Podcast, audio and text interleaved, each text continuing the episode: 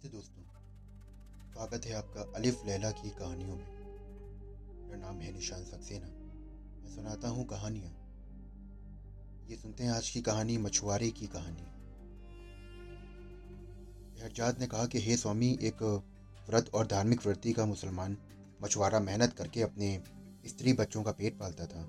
वो नियमित रूप से प्रतिदिन सवेरे ही उठकर नदी के किनारे जाता और चार बार नदी में जाल फेंकता था। दिन सवेरे उठकर उसने नदी में जाल डाला। उसे निकालने लगा तो जाल बहुत भारी लगा। उसने समझा कि आज कोई बड़ी भारी मछली हाथ आई है, लेकिन मेहनत से दाल, जाल दबोच कर निकाला तो उसमें एक गधे की लाश फंसी थी। उसे देखकर जल भुन गया। उसका जाल भी गधे के बोझ से जगह जगह फट गया था। उसने संभाल कर नदी में दोबारा से फेंका। इस बार जो खींचा तो उसमें सिर्फ़ मिट्टी और कीचड़ भरा मिला। रोकर कहने लगा कि मेरा दुर्भाग्य तो देखो दो दो बार मैंने नदी में जाल डाला और मेरे हाथ कुछ नहीं आया।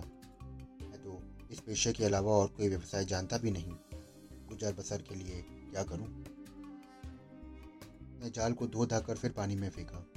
इस बार भी उसके हाथ दुर्भाग्य ही लगा। जाल में कंकड़, पत्थर और फलों की गुठलियों के अतिरिक्त और कुछ भी ना था। ये देखकर उसे और भी रोटने पीटने लगा। इतने में सवेरे का उजाला भी फैल गया था। उसने भगवान का ध्यान धरा और विनय करी। ये सर्वशक्तिमान दीनदयाल प्रभु, तुम जानते हो कि मैं हर रोज सिर्फ़ चार बार नदी में जाल फेंकता हूँ। आज तीन बार फेर चुका हूँ और कुछ भी हाथ नहीं आया ये सारी मेहनत बेकार हो गई। अब एक बार जाल फेंकना रह गया है, अब तू कृपा कर और नदी से मुझे कुछ ऐसा दिलवा दे। मुझ पर इस तरह की कृपा करके मेरे इसी समय हज़रत मूसा पड़ती तेरी। कहकर उसने चौथी बार जाल फेंका और इस बार जाल भारी लगा। मैं सोचा, इस बार तो ज़रूर कोई बड़ी मछली फंसी होगी। बड़ा ज़ोर लगाकर उसने बाहर निकाला तो उसमें सिवाय एक पीतल की गागर के अलावा और कुछ न था। गागर के बाहर से वो समझा कि उसमें कोई बहुमूल्य वस्तु होगी कि उसके मुँह शीशे के ढक्कन से अच्छी तरह बंद था और ढक्कन पर कोई मोहर लगी हुई थी। चुआरे ने मन ही मन कहा कि यह अंदर से खाली हुआ तो भी इसे बेचकर अच्छे पैसे मिल जाएँगे, जिससे आज का काम तो चल ही जाएगा। ने गागर को उलट पुलट कर और हिला डुला कर देखा, लेकिन उसमें से कोई शब्द ना निकला। फिर वो कहीं से एक चाकू लाया और बहुत देर तक मेहनत करके उसका मुँह खोला। वो झाँक कर गागर के अंदर देखने लगा, लेकिन उसमें कुछ दिखाई ना पड़ा। उसी समय गागर में से एक धुआँ निकल रहा है। वो जाकर ऊपर आकाश में फैल गया।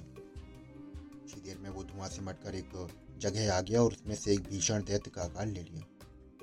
छुआरा घबरा कर भागने को हुआ, लेकिन उसने सुना कि दैत्य हाथ उठाकर कह रहा है कि, ए सुलेमान, मेरा अपराध क्षमा कीजिए। मैं किसी आपकी आज्ञा का उल्लंघन नहीं करूँगा। छुआरा ये सुनकर अपना डर भूल गया और बोला, अरे भूत, क्या बक रहा है? सुलेमान को मरे अठारह सौ वर्ष से अधिक हो गए हैं। कौन है? मुझे बता कि तू इस प्रकार गागर में कैसे बंद हो गया? दैत ने उसे घृणापूर्वक देखकर कहा कि तू बड़ा बदतमीज है। मुझे भूत कहता है। जुआरा बिगड़ कर बोला, अरे, कौन है तू? मुझे भी भूत ना कहूँ तो क्या गधा कहूँ? दैत ने गुस्से में कहा कि तेरे मरने में अब अधिक समय नहीं है। मैं तुझे शीघ्र ही मार डालूँगा। अपनी बक बक बंद कर और मुझसे जो बात करनी है तो ज़ुबान संभाल के कर। घबरा कर बोला कि तू मेरी हत्या क्यों करना चाहता है? क्या तू इस बात को भूल गया कि मैंने ही तुझे गागर से मुक्त करवाया है? बोला, मुझे भली प्रकार ज्ञात है कि तूने ही गागर खोली है, लेकिन इस बात से तेरी जान नहीं बच सकती। हाँ मैं तेरे साथ एक रियायत करूँगा। मैं तुझे ये निर्णय करने का अधिकार दूँगा कि मैं किस प्रकार तुझे मारूं। चुवारे ने कहा कि तेरे हृदय में जरा भी न्याय प्रियता नहीं है। मैंने तेरा क्या बिगाड़ा है जो तू मुझे मारना चाहता है? क्या मेरे इस एहसान का बदला तू इसी प्रकार देना चाहता है कि अकारण मुझे मार डाले? बोला, अकारण नहीं मार रहा मैं तुझे बताता हूँ। मुझे मारने का क्या कारण है? ध्यान देकर सुन, मैं उन जिन्नों में से हूँ जो नास्तिक थे। अन्य दैत मानते थे कि हज़रत सुलेमान ईश्वर के दूत हैं और उनकी आज्ञाओं का पालन करते थे। सिर्फ़ मैं और एक दूसरा दैत्य जिसका नाम सागर था, सुलेमान की आज्ञा से विमुख हुए। बादशाह सुलेमान ने कुद्र होकर अपने प्रमुख मंत्री आसिफ बिन फरहिया को आदेश दिया कि मुझे पकड़कर उसके सामने पेश करें। स्त्री ने मुझे पकड़कर उसके सामने खड़ा कर दिया और सुलेमान ने मुझसे कहा कि तू मुसलमान होकर मुझे पैगंबर मान और मेरी आज्ञाओं का पालन कर। मैंने इससे इनकार कर दिया। सुलेमान ने मुझे इसकी सजा दी और मुझे इस गागर में बंद कर दिया। अभिमंत्रित करके शीशे का ढक्कन इसके मुँह पर जड़ दिया और अपनी मोहर लगा दी। विद्यार्थी को आज्ञा दी कि गागर के वो नदी में डाल दे, अतः मुझे नदी में डाल दिया समय मैंने प्रण किया कि सौ वर्ष के अंदर जो आदमी मुझे निकालेगा, मैं उसे इतना धन दे दूँगा कि वो आजीवन सुख से रहे और उसके मरणोपराध भी बहुत सा धन उसके उत्तराधिकारियों के लिए रह जाए। अवधि में मुझे किसी ने ना निकाला। फिर मैंने प्रतिज्ञा की कि अब सौ वर्ष के अंदर जो मुझे मुक्त करेगा, मैं उसे सारे संसार के खजाने दिलवा दूँगा। फिर भी मुझे किसी ने ना निकाला। फिर मैंने प्रतिज्ञा करी कि सौ वर्ष की अवधि में जो मुझे मुक्त करेगा, मैं उस पर बहुत से बहुत बड़ा बादशाह बना दूँगा। और हर रोज उसके पास जाकर उसकी तीन इच्छाएँ पूरी करूँगा। इस तीसरी अवधि में भी किसी ने मुझे ना निकाला तो मुझे बड़ा क्रोध आया और इसी अवस्था में मैंने प्रण किया कि जो मुझे अब बाहर निकालेगा, मैं अत्यंत क्रूरतापूर्वक उसके प्राण दूँगा।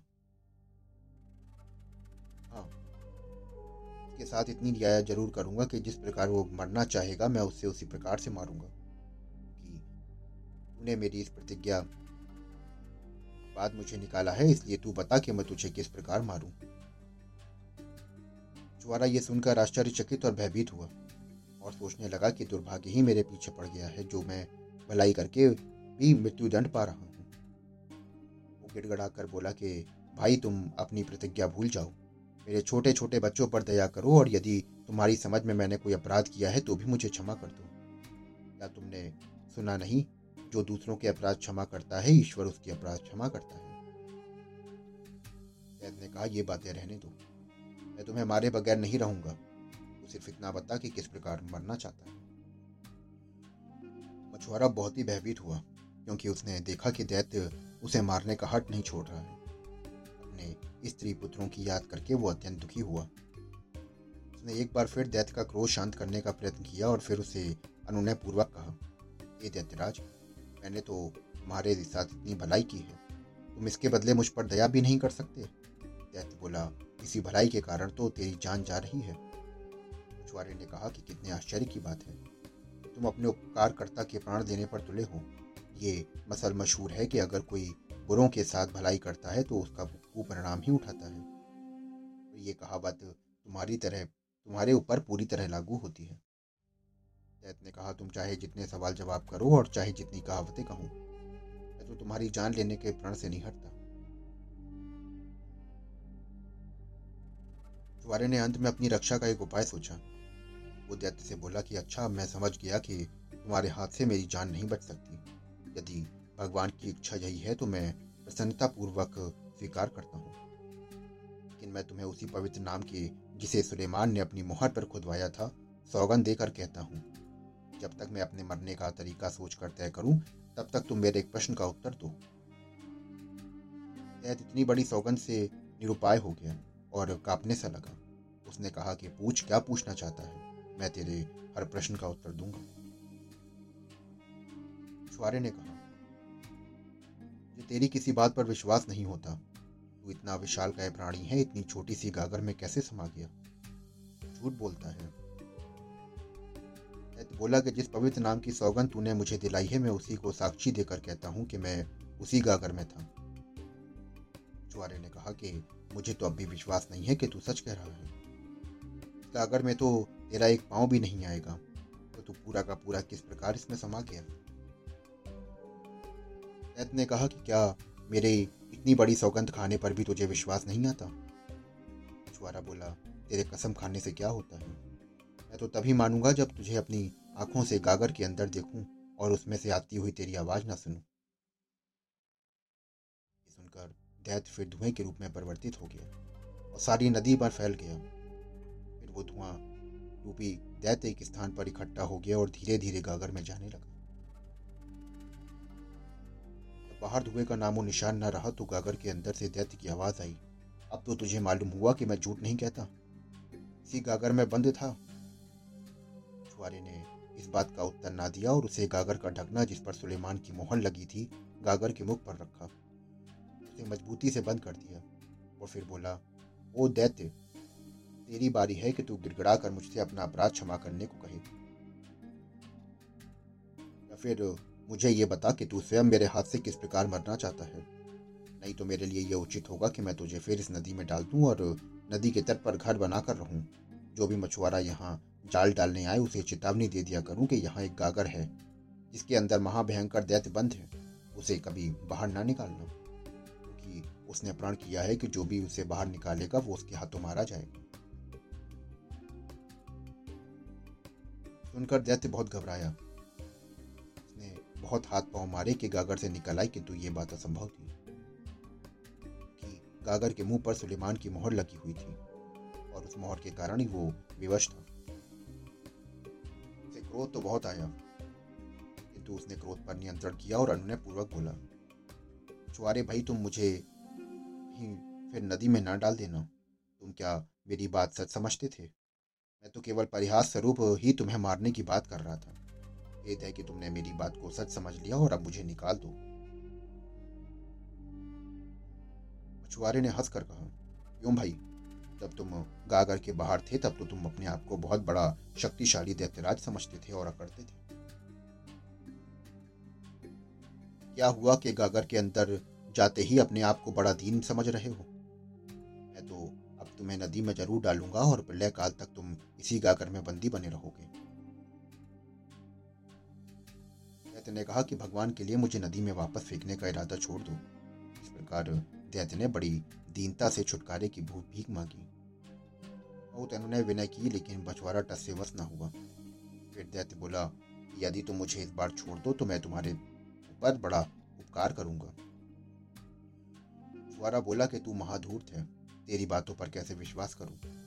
अगर मैंने तुझे छोड़ दिया तो तू फिर मुझे मारने पर आमादा हो जाएगा। इस उपकार का भी मुझे ऐसा ही कुफल देगा, जैसा कि एक गरीक नामी बादशाह ने हकीम दूबा के साथ किया था। कैद ने ये पूछने पर कि क्या कहानी है, मछुआरे ने कहना शुरू किया। दोस्तों भी आप सुन रहे थे मछुआरे की कहानी। मछुआरे ने दैत्य को क्या कहानी सुनाई? क्या थी वो बात जिसे दैत्य इतने चाव से सुनना चाहता था हैं अगले एपिसोड में। अगले एपिसोड को सुनने के लिए हमारे साथ जुड़े रहिए। हमारे चैनल को फॉलो करिए। मिलता हूँ